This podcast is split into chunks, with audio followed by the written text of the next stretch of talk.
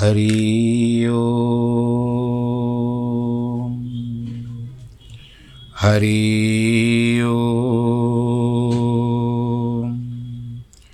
हरि ओम।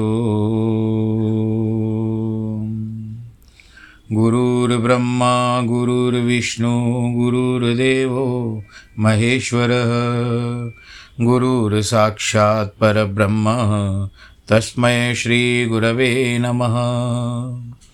विघ्नेश्वराय वरदाय सुरप्रियाय, लम्बोदराय सकलाय जगद्दिताय नागाननाय श्रुतियज्ञविभूषिताय, गौरीसुताय गणनाथ नमो नमस्ते।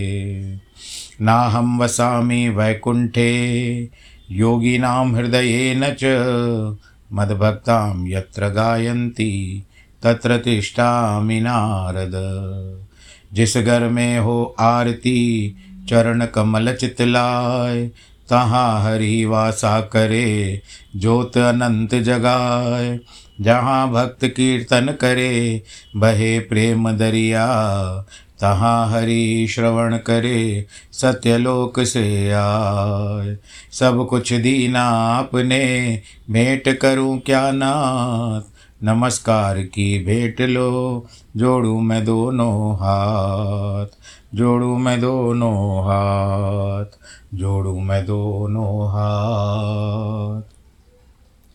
शान्ताकारं भुजगशयनं पद्मनाभं सुरेशं, विश्वाधारं गगनसदृशं मेघवर्णं शुभाङ्गं लक्ष्मीकान्तं कमलनयनं योगिविरदानगम्यं वंदे विष्णुं भवभयहरं सर्वलोकैकनाथं। मङ्गलं भगवान् विष्णुमङ्गलं गरुडध्वज, मङ्गलं पुण्डरीकाक्षमङ्गलाय तनोहरि। सर्वमङ्गलमाङ्गल्ये शिवे सर्वार्थसाधिके शरण्ये त्र्यम्बके गौरी। नारायणी नमोऽस्तु ते। नारायणी नमोऽस्तु ते। नारायणी नमोऽस्तु ते। श्रीमन्नारायण श्रीमन्नारायण श्रीमन्नारायण। प्रिय भक्तजनों, भगवान श्री नारायण जी के चरण कमलों में प्रणाम करते हुए आज के कथा के प्रसंग को आगे बढ़ाते हैं। जिस तरह से आप अष्टावक्र मुनि और महाराज जनक का वार्तालाप या संवाद उनके मध्य में जो भी हो रहा है, कल भी मैंने यही वर्णन किया था। आज हम आगे सूत्र की ओर चलते हैं। आत्मय वेदम जगत सर्वम ज्ञातम ये न महात्मना यदुच्छया वर्तमानम तम निषेधु क्षमेत जिस महात्मा ने इस संपूर्ण जगत को आत्मा की तरह जान लिया है, उस ज्ञानी को अपनी इच्छा के अनुसार व्यवहार करने से कौन रोक सकता है भला? जो अपने को आत्मा से भिन्न मानकर मन एवं अहंकार वश जो कर्म करता है, वही कर्म उसे पाप पुण्य का फल देते हैं।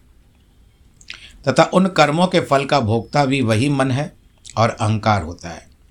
किंतु जो इनके पार चैतन्य आत्मा में स्थिर हो जाता है, जैसे हम लोग विचार करते हैं कि मन को ही ठेस पहुँचती है, शरीर को क्यों नहीं ठेस पहुँचती? शरीर पर कोई वार होता है इस पंच, भौतिक शरीर पर वार होता है। चोट लगती है, तब शरीर आहत होता है, कष्ट होता है। परंतु उससे भी मन को बुरा तो लगता है तो सोचने वाला बुरा ही है। तो अब यहाँ से बात अलग हो जाती है आत्मा की। जिसने इस संपूर्ण जगत को आत्मा की तरह जान लिया है, वे फिर न कर्म करने वाला बचता है, न उसका फल भोगने वाला।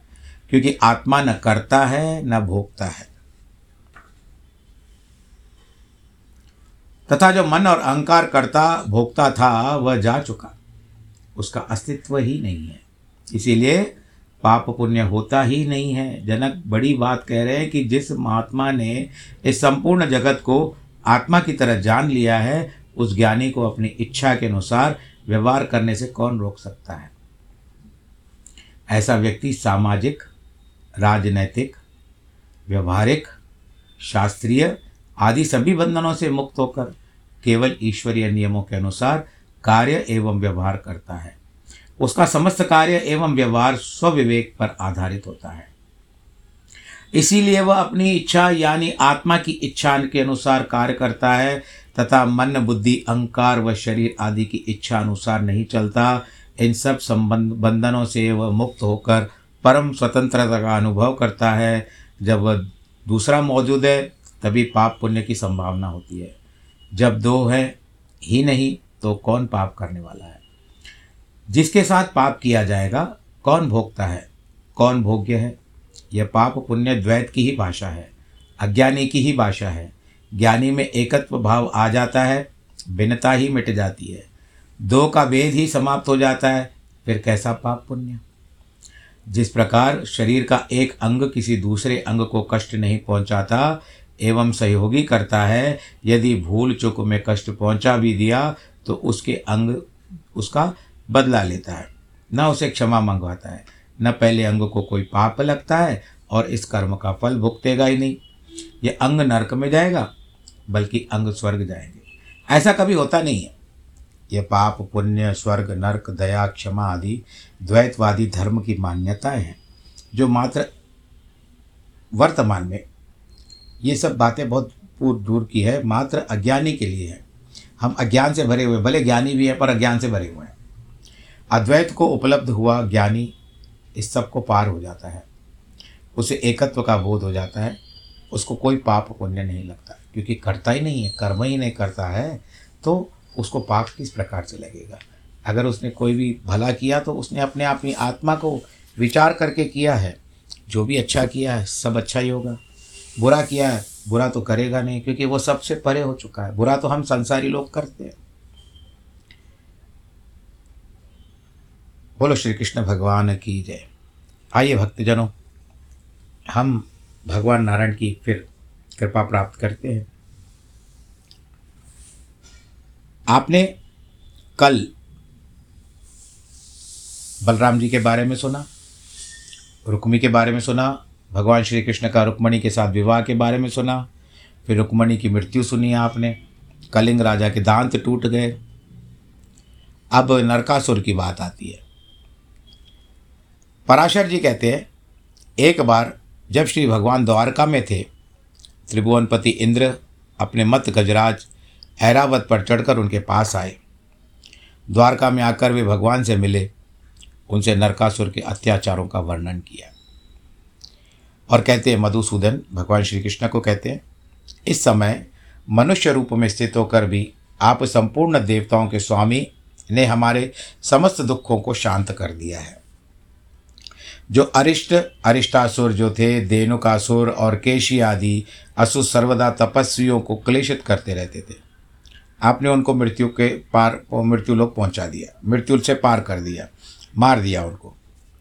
कंस कुवल्या, पीड़ भालघातिनी पूतना तथा और भी जो जो संसार के उपद्रवक रूप स्वरूप थे, उपद्रव करते थे, सबको आपने नष्ट कर दिया। आपके बाहुदंड की सत्ता से त्रिलोकी सुरक्षित होने के कारण याजकों के लिए बहुत यज्ञ भागों का को प्राप्त कर हम देवतागण भी बहुत तृप्त हैं, क्योंकि यज्ञ बहुत अच्छे हो रहे हैं। और हमारा भोजन ही यज्ञ का स्रोत है। हे जनार्दन, इस समय जिस निमित्त मैं आपके पास उपस्थित हुआ हूँ, उसे सुनकर आप उसके प्रतिकार का प्रयत्न करें। हमको इस दुविधा से निकालें और इस संकट से भी उभारें। हे शत्रुदमन, यह पृथ्वी का पुत्र नरकासुर, प्राग ज्योतिषपुर का स्वामी है। इस समय वह संपूर्ण जीवों का घात कर रहा है। हे जनार्दन, उसने देवता, सिद्ध असुर और राजा आदि को कन्याओं की बलात् ला करके अपने अंतपुर में बंद करके रखा है। इस दैत्य ने वरुण का जल बरसाने वाले छत्र और मंदराचल का मणि पर्वत नामक शिखर भी हर लिया है। और हे कृष्ण, उसने मेरी माता अदिति के अमृत सावी दोनों दिव्य कुंडल ले लिए हैं, जिनसे अमृत बहता है। अब इस ऐरावत हाथी को भी लेना चाहता है। हे गोविंद, मैंने आपको उसकी ये अनितियाँ सुना दी। इनका जो प्रतिकार होना चाहिए, अब आप विचार कर लीजिए। एक होता है उपकार, एक होता है प्रतिकार। पराशर जी कहते इंद्र के वचन सुनकर भगवान देव की नंदन मुस्कुराते हैं। इंद्र का हाथ पकड़ करके अपने श्रेष्ठ आसन से उठे। फिर स्मरण करते हुए उपस्थित हुए आकाशगामी गरुड़ पर सत्यभामा को चढ़ा दिया और स्वयं भी चढ़े प्राग ज्योतिषपुर पहुँचे। उसके बाद इंद्र भी ऐरावत पर चढ़कर देवलोक को गए तथा भगवान श्री कृष्ण तथा द्वारका वासियों को देखते देखते चले गए द्विजोतम प्राग ज्योतिषपुर के चारों ओर। पृथ्वी के सौ योजन तक मुर दैत्य के बनाए हुए छुरे के धारक समान अति तीक्ष्ण पाशों से घिरी हुई थी। भगवान ने उन पाशों को सुदर्शन चक्र से काट करके फेंक दिया। टक टक टंग टंग टंग टंग टंग कट गए। भगवान ने उन पाशों को जो काटा, फिर मूर्ध दैत्य भी सामने, सामना करने के लिए उठा। श्री केशव ने उसको मार डाला। इसके लिए भगवान जी का नाम मुरारी है। मुर दैत्य को मारा है। तदनंतर श्री हरि ने मुर के सात हज़ार पुत्रों को भी अपनी चक्र की धार के अग्नि में पतंग के समान भस्म कर दिया। हे ब्राह्मण देवता, इस प्रकार मतिमान भगवान ने मुर हयग्रीव एवं पंचजन आदि दैत्यों को मारकर बड़ी शीघ्रता से प्राग ज्योतिषपुर में प्रवेश किया। वहाँ पहुंचकर भगवान अधिक सेना वाले नरकासुर से युद्ध हुआ, जिसमें गोविंद ने हज़ारों दैत्यों को मार डाला। दैत्य दल का दलन करने वाले महाबलवान भगवान चक्रपाणी ने शास्त्रधारा की वर्षा करते हुए भूमिपुत्र नरकासुर के सुदर्शन चक्र को फेंक कर दो टुकड़े कर दिए। नरकासुर के मरते ही पृथ्वी अदिति के कुंडल लेकर उपस्थित हुई। जगन्नाथ जी से कहने लगी, यानी प्रभु श्री कृष्ण से कहने लगी, हे नाथ, जिस समय वारा रूप धारण कर आपने मेरा उद्धार किया था, उसी समय आपके स्पर्श से मेरा यह पुत्र उत्पन्न हुआ था। इस प्रकार आप ही ने मुझे यह पुत्र दिया था और आप ही ने इसको नष्ट कर दिया। आप ये कुंडल लीजिए और अब इसकी संतान की रक्षा कीजिए। हे प्रभु, मेरे ऊपर प्रसन्न होकर ही आप मेरा भार उतारने के लिए अपने अंश से इस लोक में अवतरित हुए हैं। हे अच्युत, इस जगत के आप ही करता है, आप ही विकर्ता यानी पोषक भगवान जी पालन करते हैं ना, आप ही हरता है, अर्थात संहारत कर, आप ही इसकी उत्पत्ति और लय के स्थान है, आप ही जगत स्वरूप है, फिर हम आपकी स्तुति किस प्रकार करें? भगवान, जब भी व्याप्ति व्याप्य क्रिया करता और कार्य रूप आप ही है। सबके आत्मस्वरूप आपकी किस प्रकार की स्तुति की जा सकती है? हे नाथ, जब आप ही परमात्मा, आप ही भूतात्मा और आप ही अव्यय जीवात्मा हैं, तब किस वस्तु को लेकर आपकी स्तुति हो सकती है? हे सर्वभूतात्मन, आप प्रसन्न होइए, इस नरकासुर के संपूर्ण अपराध को क्षमा कर दीजिए। निश्चय आपने अपने पुत्र को निर्दोष करने के लिए स्वयं मारा है। हे मुनि श्रेष्ठ उसके बाद भगवान भूत भावन ने पृथ्वी से कहा कि तुम्हारी इच्छा पूर्ण हो। फिर नरकासुर के महल से नाना प्रकार के रत्न लिए। हे महामुने, अतुल विक्रम श्री भगवान ने नरकासुर के कन्यांतपुर में जाकर सोलह हज़ार एक सौ कन्याओं को देखा। तब चार दांत वाले छः हज़ार गज श्रेष्ठ और इक्कीस लाख काम्बोज देशीय अवश्य देखे, जो अभी कंबोडिया जिसको कहते हैं। उन कन्याओं की, हाथियों और घोड़ों की श्री कृष्ण ने नरकासुर के सेवकों के द्वारा तुरंत ही द्वारकापुरी पहुंचवा दिया।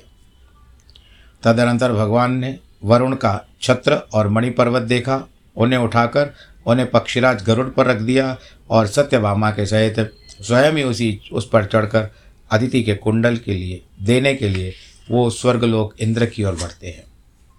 अब यहाँ पर कथा में थोड़ा सा परिवर्तन आएगा। किस तरह से परिवर्तन आता है? देखिए, इंद्र को जब भी आती है बात, उस समय इंद्र कहीं ना कहीं थोड़े स्वार्थी हो जाते हैं। चलिए आगे कथा में करते हैं। अब उस तरह से भगवान चलते गए, पक्षीराज गरुड़, उस वारुण छत्र मणिपर्वत और सत्यभामा के सहित श्री कृष्ण की लीला को लेकर के चलने लगे। स्वर्ग के द्वार पर पहुँचते श्री हरि ने शंख बजाया। भगवान श्री कृष्ण के शंख का नाम है पाँच जन्य जो विष्णु भगवान के भी वही है। उसका शब्द सुनते ही देवगण बहुत अर्घ्य इत्यादि लेकर के भगवान जी का स्वागत करने के लिए उपस्थित हुए। देवताओं से पूजित होकर श्री कृष्णचंद्र ने देव माता अदिति के श्वेत मेघ शिखर के समान ग्रह में जाकर उनका दर्शन किया। तब श्री जनार्दन ने इंद्र के साथ देव माता को प्रणाम करके अत्युत्तम कुंडल दिए, उसे नर्क वध का वृतांत सुना दिया। तदनंतर जगन माता अदिति ने प्रसन्न होकर के भगवान श्री कृष्ण की स्तुति की। भगवान जी की स्तुति इतनी प्रसन्न थी, अदिति द्वारा इस प्रकार स्तुति सुनने पर भगवान जी हँसते हुए बहुत कहते हैं देवी, तुमने तो तुम तो हमारी माता हो। तुम प्रसन्न होकर हमें, हमारी वरदायनी बनो। अदिति बोली, है पुरुष सिंह, आपकी इच्छा पूर्ण हो आप मृत्यु लोक में संपूर्ण सुरासुरों पर अजय प्राप्त करोगे। उसके बाद शक्र पत्नी शक्र यानी इंद्र को कहते हैं, शची के सहित कृष्ण प्रिया सत्यभामा ने अतिथि को पुनः प्रणाम करके कहा, माता प्रसन्न हुई अब अतिथि कहती है, सुंदर भ्रुकुटी वाली, मेरी कृपा से तुझे कभी वृद्धावस्था या विरूपता प्राप्त नहीं होगी, तुम कभी बूढ़ी नहीं बनोगी। हे अनंत अनिंदित आगी तेरा नव यौवन सदा ही बना रहेगा।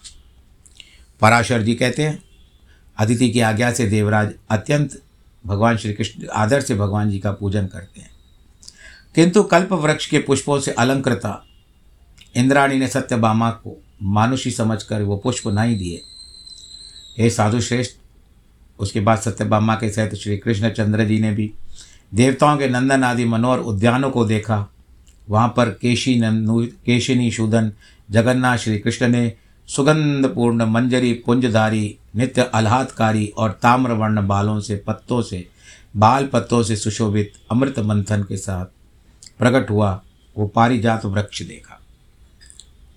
उस अत्युत्तम वृक्षराज को देखकर परम प्रीतिवश सत्यभामा भी बहुत प्रसन्न हुई। गोविंद से कहती है कृष्ण, इस वृक्ष को द्वारकापुरी क्यों नहीं ले चलते?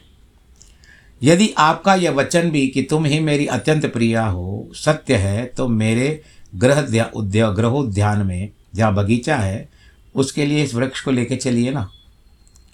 हे कृष्ण, आपने कई बार मुझसे यह प्रिय वाक्य कहा है कि सत्य तो मुझे इतनी प्यारी है, उतनी न जामवती है, न रुक्मणी है। हे गोविंद, यदि आपका यह कसन सत्य है, केवल मुझे बहलाना ही नहीं है तो यह पारिजात वृक्ष मेरे ग्रह का भूषण होना चाहिए। मेरी ऐसी इच्छा है कि मैं अपने केश कलापों से पारिजात पुष्प गूंथ कर अपने अन्य सपत्नियों से, आप सपत्नियों से सुशोभित हो जाऊँ। पराशर जी कहते हैं, इस प्रकार के सुन करके भगवान जी ने क्या किया? पारिजात को उठा लिया, गरुड़ पे रख दिया। नंदक वन के, नंदन नंदवन के वृक्षकों ने कहा, हे गोविंद, देवराज इंद्र की पत्नी महारानी शची, यह पारिजात उसकी संपत्ति है। आप कृपया इसका हरण न कीजिए। क्षीर समुद्र से उत्पन्न होने के बाद यह देवराज को दिया गया था। देवराज ने कुतूहल अपनी महिषी शची देवी को दे दिया है। वही इसकी देखरेख करती है। समुद्र मंथन के समय शची को विभूषित करने के लिए देवताओं ने इसे उत्पन्न किया था। इसे लेकर आप कुशल पूर्वक जा नहीं सकेंगे। देवराज भी जिसका मुँह देखते रहते हैं, उस शची की संपत्ति इस पारिजात की इच्छा आप मूर्ता से करते हैं। इसे लेकर भला कौन सा कुशल जा सकता है? हे कृष्ण, देवराज इंद्र वृक्ष का बदला चुकाने के लिए अवश्य ही अपने हाथ में वज्र ले लेंगे और फिर सभी देवता उसका अनुगमन करेंगे। तब आप क्या करोगे? इसके लिए समस्त देवताओं के साथ दुश्मनी बढ़ाने से कोई लाभ नहीं है, क्योंकि इस कर्म का परिणाम अत्यंत कठिन हो सकता है। उद्यान रक्षकों के इस प्रकार कहने पर सत्यभामा ने क्रोध करके कहा, शची अथवा देवराज इंद्र ही इस पारिजात कौन हो, कौन होते हैं? यदि अमृत मंथन के समय उत्पन्न हुआ तो सबकी समान संपत्ति है। अकेला इंद्र इसको कैसे लेखता है? अरे, वन रक्षकों, जिस प्रकार मदिरा, चंद्रमा और लक्ष्मी का सब लोग समानता से भोग करते हैं। उसी प्रकार परिजात वृक्ष भी सभी की संपत्ति है। यदि पति के बाहुबल से गर्विता होकर शची ने ही इसको अपना अधिकार जमा रखा है तो उससे कहना कि सत्यभामा इस वृक्ष को हरण करके ले जाती है और तुम्हें क्षमा करने की आवश्यकता नहीं है। अरे मालियो, तुम तुरंत जाकर मेरे शब्द शची से कहो कि सत्यभामा अत्यंत गर्वपूर्वक कड़े अक्षरों में यह कहती है कि यदि तुम अपने पति को अत्यंत प्यारी हो तो तुम्हारे वशीभूत है मैं मेरे पति के परिजात हरण करने से रोक के दिखा दे। मैं तुम्हारे पति शक्र को जानती हूँ, यानी इंद्र। और यह भी जानती हूँ कि वे देवताओं के स्वामी हैं, तब भी मैं मानवी हूँ। तुम्हारे इस पारिजात को लेके जाती हूँ। This is a challenge for you go and tell her अंग्रेज़ी आ रही है, मुझे भी देखो बोलते बोलते पराशर जी कहते हैं कि सत्यभामा के इस प्रकार कहने पर वन रक्षकों ने शची के पास जाकर के सारी बात बताई। यह सुनकर के शची ने अपने पति देवराज को उत्साहित किया। देवराज इंद्र पारिजात वृक्ष को छुड़ाने के लिए अब भगवान जी से लड़ने के लिए आ गए। यही बत बताया ना मैंने, अभी स्वार्थी हो गया। पत्नी की बात भी माननी है वहाँ पर भगवान जी ने उसकी इतनी सहायता की तो वो कुछ नहीं है। अभी पत्नी की बात के लिए वो आ गया है। जिस समय इंद्र ने अपने हाथों में वज्र लिया, उस समय संपूर्ण देवगण भी परिग निस्त्री शंगा, गदा इत्यादि सब सुसज्जित हो गए। आक्रमण।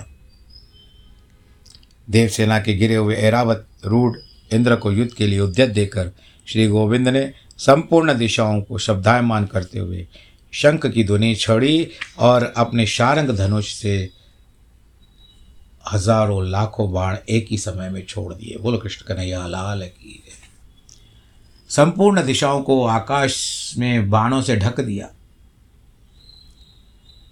देवताओं ने भी अपने अस्त्र छोड़े अस्त्र शस्त्र छोड़ते गए। त्रिलोकी के स्वामी श्री मधुसूदन ने देवताओं के छोड़े हुए प्रत्येक अस्त्र शस्त्र के लीला से ही हज़ारों टुकड़े कर दिए। सर्पाहारी गरुण ने जलाधिपति वरुण के पाश को खींचकर अपनी चोंच से सर्प के बच्चे के समान उसके कितने टुकड़े कर डाले। देव की नंदन यम के फेंके हुए दंड को उसी गदा से खंड खंड कर पृथ्वी पर गिरा दिया। कुबेर के विमान को भगवान ने सुदर्शन चक्र द्वारा तिल तिल कर डाला। सूर्य को अपनी तेजोमय दृष्टि से देख करके निश्चित कर, निस्तेज कर दिया। भगवान ने उसके बाद बाण बरसाकर अग्नि को शीतल कर दिया। वसुओं को दिशा, विदिशाओं में भगा दिया और चक्र से त्रिशूल की नोक काटकर रुद्रगण को पृथ्वी पर गिरा दिया। भगवान के चलाए हुए बाणों से साध्य गण विश्वेदेव गण मरुद और गंधर्वगण, सेमल, रोई के समान आकाश में ही लीन हो गए। भगवान के साथ गरुड़ भी अपनी चोंच, पंख और पंजों से देवताओं को खाते, मारते, फाड़ते, फिर रहे थे। फिर जिस प्रकार दो मेघ जल धाराएँ बरसाते हैं, उसी प्रकार देवराज इंद्र और मधुसूदन एक दूसरे पर बाण बरसाने लगे। इस युद्ध में गरुड़ जी, ऐरावत के साथ और कृष्णचंद्र इंद्र तथा संपूर्ण देवताओं के साथ लड़ रहे हैं। संपूर्ण बाणों के चूक जाने अस्त्र शस्त्रों के कट जाने पर इंद्र ना इंद्र ने शीघ्रता से वज्र और कृष्ण ने सुदर्शन चक्र हाथ में लिया। हे द्विज श्रेष्ठ उस समय त्रिलोकी में इंद्र और कृष्ण को क्रमशः वज्र और चक्र लिए देखकर हाहाकार मच गया। श्रीहरि ने इंद्र के छोड़े हुए वज्र को अपने हाथों से पकड़ लिया और स्वयं चक्र न छोड़ करके कहते हैं, ठहर जा। इस प्रकार वज्र छिन जाने और वाहन ऐरावत के गरुड़ द्वारा क्षत विक्षत हो जाने के कारण भागते हुए वीर इंद्र से सत्यभामा ने कहा, हे त्रैलोकेश्वर, तुम शची के पति हो। तुम्हें इस प्रकार युद्ध में पीठ दिखलाना उचित नहीं है। तुम भागो मत। पारिजात पुष्पों की माला से विभूषिता होकर शची शीघ्र ही तुम्हारे पास आएगी। अब प्रेमवश अपने पास आई हुई शची को पहले की बांति पारिजात पुष्प की माला से अलंकृत न देकर तुम्हें देवराज जत्व का क्या सुख प्राप्त होगा, हे इंद्र? अब तुम्हें अधिक प्रयास करके इतने की आवश्यकता नहीं है। तुम संकोच मत करो। इस परिजात वृक्ष को ले जाओ। इसे पाकर देवगण संताप रहित हो जाएँगे। अपने पति के बाहुबल से अत्यंत गर्विता, शची ने अपने घर जाने पर भी मुझे कुछ अधिक सम्मान की दृष्टि से नहीं देखा था। स्त्री होने से मेरा चित्त भी अधिक गंभीर नहीं है। इसीलिए मैंने भी अपने पति का गौरव प्रकट करने के लिए तुमसे यह लड़ाई करने की ठान ली थी। मुझे दूसरे की संपत्ति इस परिजात को ले जाने की क्या आवश्यकता है? शची अपने रूप और पति के कारण गर्विता है तो ऐसी कौन सी स्त्री है जो इस प्रकार गर्वीली ना हो? क्या वही है गर्व महसूस करती है कि इंद्र है उसके पति? अगर तुम्हारे पास इंद्र है शची के पास इंद्र है तो मेरे पास श्री कृष्ण चंद्र है। बोल कृष्ण कन्हैया लाल की जय। पराशर जी कहते हुए, द्विज, ब्राह्मण देवता, सत्यभामा के इस प्रकार कहने पर देवराज लौट आए। बोले, क्रोधित, मैं आपका शुभचिंतक हूँ अतः मेरे लिए ऐसी वैमनस्य बढ़ाने वाली उक्तियों का विस्तार करने का कोई प्रयोजन नहीं है, जो संपूर्ण जगत की उत्पत्ति, स्थिति, संहार करने वाले हैं, उन विश्वरूप प्रभु से पराजित होने पर भी मुझे कोई संकोच नहीं है। जिस आदि और मध्य से रहित प्रभु से यह संपूर्ण जगत उत्पन्न हुआ है, जिससे स्थित है, फिर जिसमें लीन होकर अंत में रहेगा, हे देवी, जगत की उत्पत्ति, प्रलय और पालन के कारण उस परमात्मा से ही परास्त होने में मुझे कैसी लज्जा? क्या एक पुत्र अपने पिता से पराजित होने पर उसका बदला लेने की सोचता है? जिसकी अत्यंत अल्प और सूक्ष्म मूर्ति को जो संपूर्ण जगत को उत्पन्न करने वाली है, संपूर्ण वेदों को जानने वाले अन्य पुरुष भी नहीं जान पाते कि जिसने जगत के उपकार के लिए अपनी इच्छा से ही मनुष्य रूप धारण किया है उस अजन्मा, अकर्ता, नित्य ईश्वर को जीतने में कौन समर्थ हो सकता है? तो इस तरह से इंद्र ने प्रार्थना की। अब आपको इसका महत्व बताते हैं कि किसी समय की बात है। एक बार सत्य सत्यभामा ने भगवान जी और भगवान जी पारिजात वृक्ष लगाते कथा के प्रसंग में आगे आएगा। भगवान जी ने पारिजात क्यों लगाया?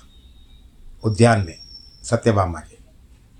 उसका कारण यह था कि पूर्व जन्म में, मुझे नाम याद नहीं आ रहा है पूर्व जन्म में एक ब्राह्मण की पुत्री थी।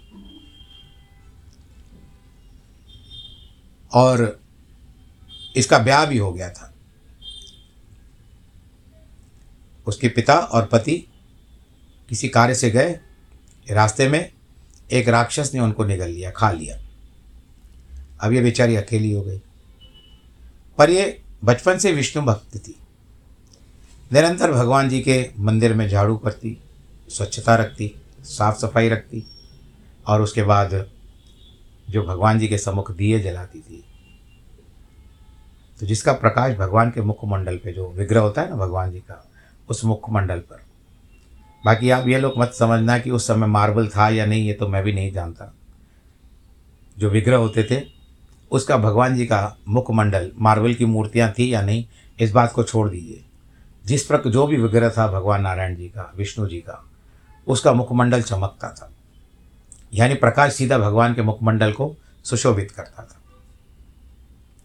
और सभी तरह से प्रयत्न करती थी कि जिस कोने में मुझे आवश्यकता हो, मैं वहाँ पर तुलसी लगाती जाऊँ। और ऐसा विचार करते करते तुलसी लगाती लगाती लगाती उद्यान बनाती गई, तुलसी का उद्यान बनाती गई। ये पूर्व जन्म की बात है। और भगवान कृष्ण को पाने की इच्छा करती थी कि आपकी दया होनी चाहिए मुझ पर। और जब मृत्यु को प्राप्त हुई तो उसी कर्म के द्वारा वो यहाँ पर आकर के सत्यभामा बन गई। और भगवान जी ने भी उसके पूर्व जन्म की भक्ति का उपहार जो दे था भाई पूर्व जन्म में तुमने क्या क्या किया? वो तो, तो एक बार पूछती है कि मैं आप सभी रानियों में मुझे सर्वश्रेष्ठ मानते हो। और मैं सबसे सुंदर भी हूँ। सतराजित की पुत्री, मैं सत्यभामा आपसे यह प्रश्न करती हूँ कि आपने और ये वृक्ष भी मेरे उद्यान में इंद्र से युद्ध भी करके आए। ये कथा विष्णु पुराण के सेवा बता रहा हूँ आपको। आप देवताओं से युद्ध भी करके आए। आपने मेरे लिए पारिजात वृक्ष की व्यवस्था की, मेरे उद्यान में लगाया तो इसका क्या कारण है? तो भगवान कृष्ण ने ये सारा वर्णन उसको बताया कि पूर्व जन्म में जिस तरह से तुम ब्राह्मण की पुत्री थी और तुमने बहुत सारे ऐसे कर्तव्य किए जो मुझे प्रसन्न करते थे और मैं तुम पर सदैव प्रसन्न होता था। मैंने उस समय में यही माना कि जब भी द्वापर युग आएगा, उस समय में तुमको पत्नी बनाऊँगा। और सोलह हज़ार एक सौ आठ, जो भगवान श्री कृष्ण की कथाओं का वर्णन चलता रहेगा, उसमें यह प्रसंग आता है। यही कथा जो आती है, ये कार्तिक के महीने में भी आती है।